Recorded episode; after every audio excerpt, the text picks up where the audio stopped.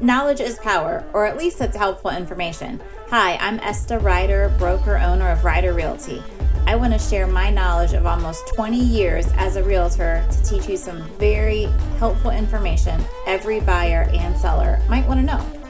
Aimed with this information, you should feel more comfortable in the process, have some of your questions answered in advance, and be ready to find your agent and successfully buy or sell a home. Thanks for joining us. Hi everyone, today we are going to talk about fall decorations. Now, the date of this um, podcast is September 29th, so just kind of borderline of if you're putting out fall decorations or not. Okay, seller, here we go. This is for you. I know you are excited, it's fall decoration time. I love that too. I I do not like winter. I do not like the weather. I don't like the cold, but I do love fall. The changing leaves, um, the cooler temperature is pretty nice to have your windows up instead of the air conditioning on. And of course, my favorite time of year, probably even more than Christmas, is the initial setup of the fall decorations the candles, the pumpkins, the colors, all the things that make fall. I love having in my house, especially the smell of the candles and the pumpkin and the spice and the apple.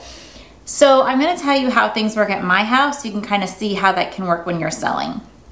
So at my house, before we were married, five years without kids, it was all the fall stuff that you can think of. Picture walking into like a store with home decor and everything smells good and it's all the right colors.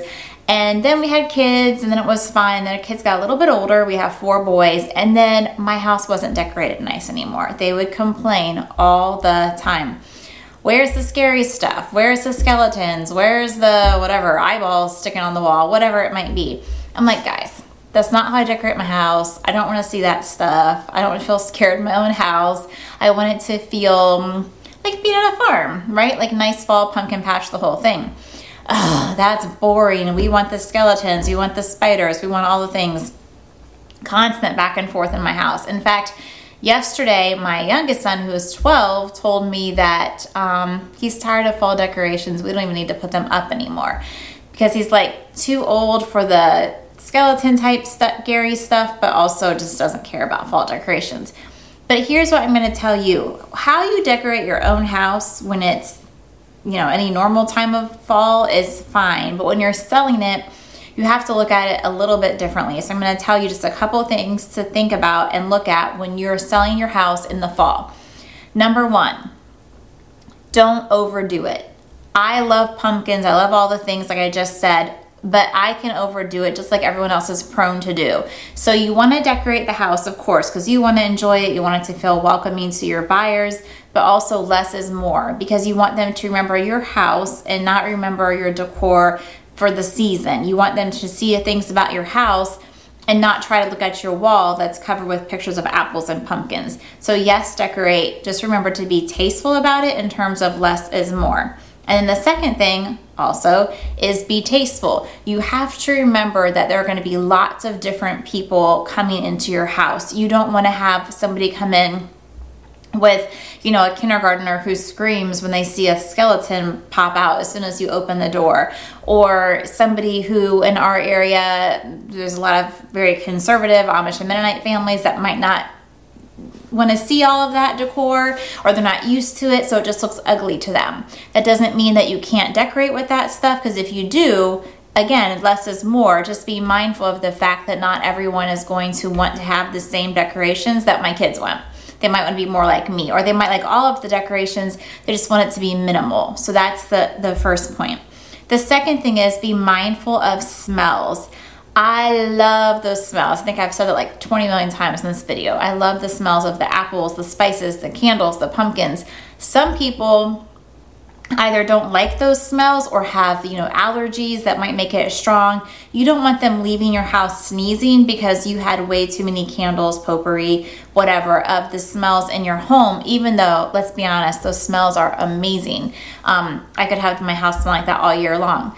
So just remember that even though it smells good, if you're selling your house, that might be the year to maybe not have some of those smelly items out because it could, you know, be a distraction or an allergy or whatever to a buyer coming into your house.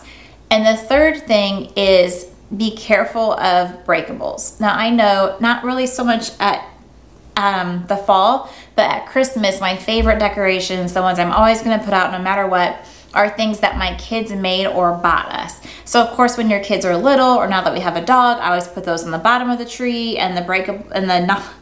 That sorry, I said that wrong. I put the breakables on the top of the tree and the non-breakables on the bottom. The things that are special to me from the kids at the top of the tree and, you know, one that I just bought for myself or whatever at the bottom.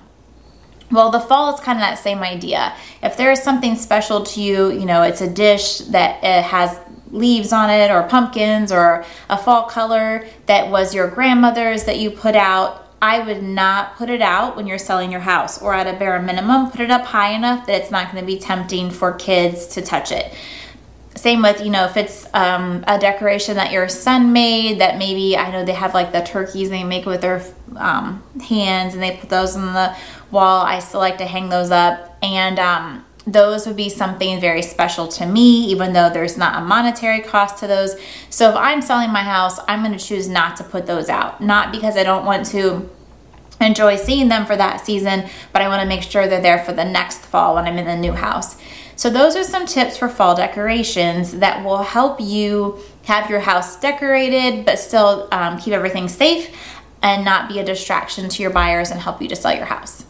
So, that buyers is my tip for you today. Have more questions after today's episode? Please reach out. You can find our information in the show notes. You can also follow us on Instagram and Facebook. Have a blessed day.